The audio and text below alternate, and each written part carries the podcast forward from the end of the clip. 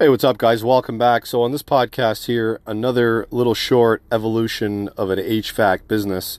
We're going to talk about your customer base. Where do you get them? Do you take customers from your former company or do you leave them alone and generate your own?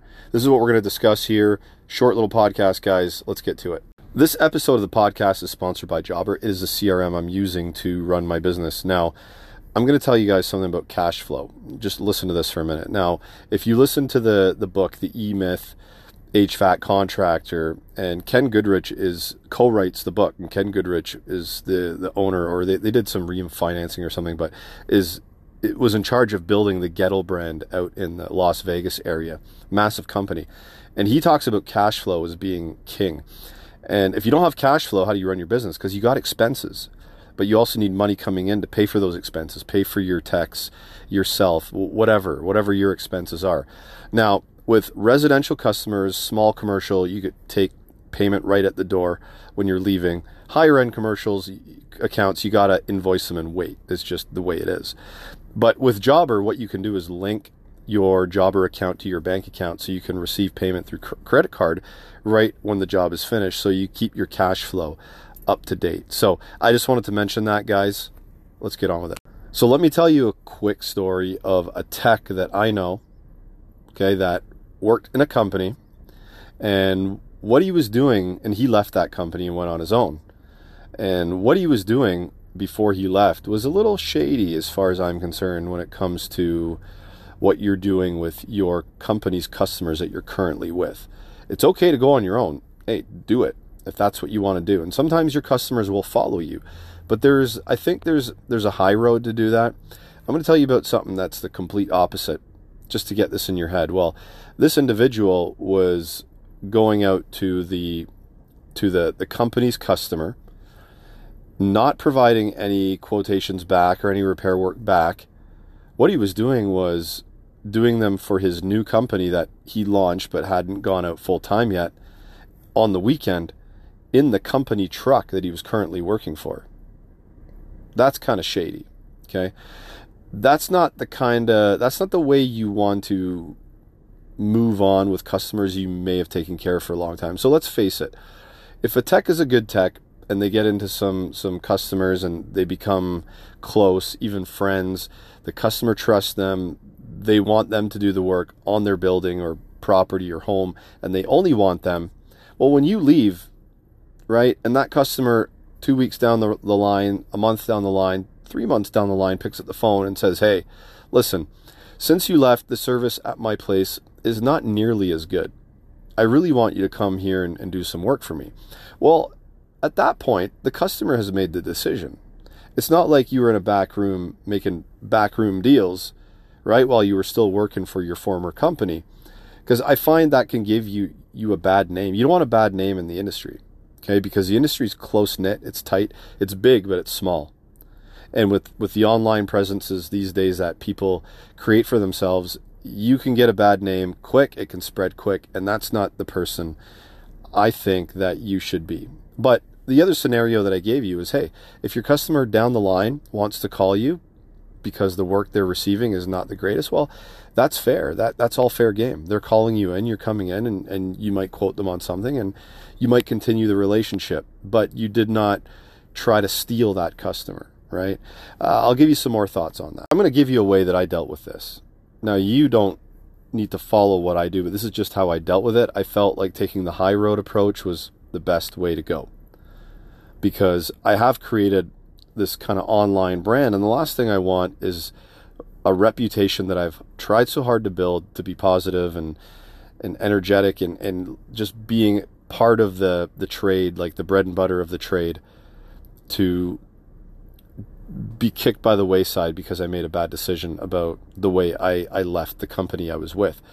So one of my biggest customers, I, I approached them and I said, Hey, listen, just so you know, I'm leaving the company and he said to me, Well, I'll give you the building.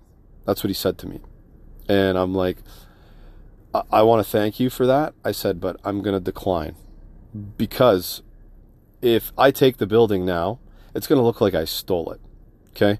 Now, I also the, the day that I gave my I gave a three weeks notice. The day I gave my three weeks notice, I said to I said to management, the the owner, I said, listen, I'm not going to go in, swoop in, and try to take your customers away. I'm not going to do that because that's not the the way I want to roll. And I said, if if they want me in their building, like right now and in, in the near future, give me a call, and I will try to go there, and I'll just bill you guys and I'll be a sub. You know what I mean? And my thought process around that was hey, listen, if I'm the sub and I go in and deal with a problem or a few problems, like the next day, if I'm out on, a, on another job and a service call comes in, well, my former company is still going to take the calls for it. I don't have to rush out and deal with it. So I, I found that was a good balance, the best of both worlds. I would I would do the work, but if there was an emergency because something else happened, I wouldn't have to run out because basically I've got a team behind me that's going to go out and do it because it's their customer, it's not mine. I'm, i was working for the, my former company as a subcontractor, if you kind of get what I'm saying. So I told my biggest customer, I said, no, I, I go, I thank you for that. And this would have been a 27, 24 7 building. And, and I wasn't about to try to put myself out there for 24 7 on call all the time for one specific building because I'm a one man show. I have I have a life that I want to live outside of work and if I want to do something with my family on the weekend, I'm not being available to the building 24/7 for little calls here and there. So I found that was the best of both worlds and I said to him, "Thank you, but no thank you. I appreciate it. If you want me to come out, call my former company. If they want to send me, I'll come out and I'll just bill them." Okay, that's kind of a workaround that, that I thought of. But let's say a year down the line here and and he said he calls me up and says, Hey Gary, I'm not getting the service that I, I once did. Well, that would be a different story in my mind. Okay, then then we'd have to rethink the process. That's not me stealing them. That is me responding to a customer that picked up the phone and called my company. Like you have to be out of your your mind to not want to do some work to generate revenue for your company. And that's a little bit different, I think. We'd have to revisit that if, if it ever came about, but it's just something to think about, right? So I think there's a high road to take when it comes to the customer base that you're working for, if you're working for a company now, when you go on your own. Now, generating your own customer base, that's a different story, and I'll talk about that next. If you want to generate your own customer base, there's a couple ways to do it. Here's here's the first way, but this is going to be aggravating on your time and your body and potentially your health. One way to do it is to, when you moonlight, basically when you get home from work, you park that truck and you have another truck ready and you go out and you do side jobs and you build up a customer base over the course of time that way. That is one way you, you do it, but you could kill yourself that way because now you, you're, depending how busy you are, you could be working double shifts every day, every day until you build that customer base till till you have enough work where you can just kind of hit the the ground running and leave the company that you're with and you've already got a base there to deal with. And I would suggest that if you are going to do it that way, all the money you make, if you can, if it's feasible, all the money you make from all those side jobs, you put it in a bank account and you don't touch it. Because that is going to be your cash flow for when you leave on your own to pay yourself when you have some slow times and, and whatnot. So it's always good to have that bank bank money, some cash flow when you leave because if you got zero, you're starting at zero or in debt, you're going to have a very rough and stressful time. I'm telling you that right now. Okay, so think about that. That is one way that you can build a customer base is moonlighting with your own tools, your own truck, and generating your own customer base. Hopefully around the neighborhood where you live, right? Or, or the areas where you live so you're not driving out too far, right? Because you got to come home, you got to get in another truck, and you got to go out to, to wherever you got to go. So that is one way. Let's talk about another. So the other way is to basically use the use the the tools that are in front of you for free to generate your customer base. Right? Everybody's got family, everybody's got friends, and usually family and friends is a good place to start. Like for me, the first job I did, well, the, the first install I did was for a family friend. I have another family friend I'm doing an install for in two weeks, and someone down the street who is friends with my wife, I'm doing an install for them for a dehumidification system as well. So you start kind of with family, family and friends, see who needs what, and then you, you build out from there. But Facebook, Instagram, TikTok, LinkedIn, they're all great platforms to announce or to, to basically announce that you're going on your own and using using Facebook as a marketing platform and getting into the local Facebook groups, the buy and sell groups, the the local discussion groups, and say, hey, introduce yourself, and don't don't make it like salesy and like you, are being sleazy and hey, look at me. It's like, hey guys, how are you? I'm new to the. I'm a new company in the area. Just want to say hi. If you guys need anything, here's my phone number. Here's my email. Don't be too pushy. I actually got my first service call for this company that I started McCreadie HVAC from doing that. I posted it, my wife shared it, and the guy called me and I said, "Where did you hear about about my company?" He's like, "Oh, through Facebook." So it was that post that got me rolling. So there's all kinds of social media platforms that you can use for free. You can actually pay Instagram, you can pay Facebook to target the area that you want, like throw throw two, three hundred dollars on on a post and target your local area so that post goes through their feeds. That is one way you can tackle it. You can go door to door. So I went door to door to some businesses in the town that I live in, and some people were receptive.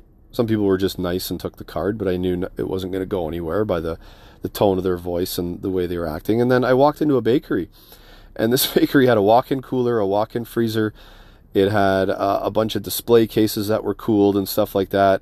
And the lady that owns it was taking me around everywhere and, and showing me stuff. And and she had a person that was an hour away that she sometimes used who sometimes couldn't come. And I gave her some free advice. She, she had a display case that wasn't working very well. It wasn't maintaining temp. I looked at the condenser. I said, "Your condenser's filthy. It's got to be cleaned." I said, "Wait till the store closes." and get a vacuum and if you can some compressed air and and blow the thing out and she's like, Oh, thank you very much. So she's going to have her husband call me, who's an electrician, to basically look at the walk in cooler and walk in freezer to replace the equipment that's there. So that's the other way you can do it is physically get out, shake hands, knock on doors, hand out your card, and just introduce yourself to people. But if you do it this way, if you don't have that clientele built already, I suggest you save money. Again, it's all about cash flow, right? Moonlighting, taking that cash flow, taking what you've earned and putting it away and saving it, or you save up cash before you go on your own as much as you can because there's going to be times where you might not have any work for a few days or a couple weeks or you might get lucky and be swamped. It's, it's really tough to say. These are all considerations that you got to make before you decide to make this move. So basically, what do we cover here? We covered customers, how, how to build them. Do we steal them? Probably not a good idea. You're going to get a bad reputation. Can you do work for a former customer if they call you because the the the service they're receiving is not up to par? Well, yeah, you can. Right? You just got to weigh it weigh it out like how do I how do I handle this? How do I tackle this? Or you can moonlight, create a customer base of your own by moonlighting, or you can just save up a bunch of cash, start fresh, right?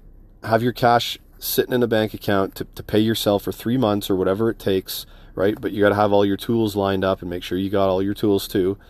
And then have at least three months cash saved up to pay yourself while you're generating business. And you do that with Facebook groups, local groups, Instagram, maybe paid promotions on Facebook, knocking on doors and shaking hands. There's so many different ways to do this. And if you have some extra dough, talk to somebody that knows about SEO, search engine optimization.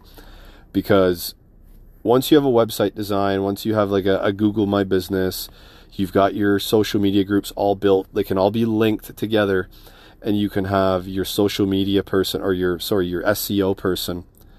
You're gonna have to pay them. Usually it's about a thousand dollars a month, but they'll get you ranked on Google really, really fast. Probably it's hard to say but it could be three to six months, but you're paying about a thousand dollars a month to get ranked on Google for your area and certain keywords like air conditioning, heating, indoor air quality, IAQ, whatever it is you want to target.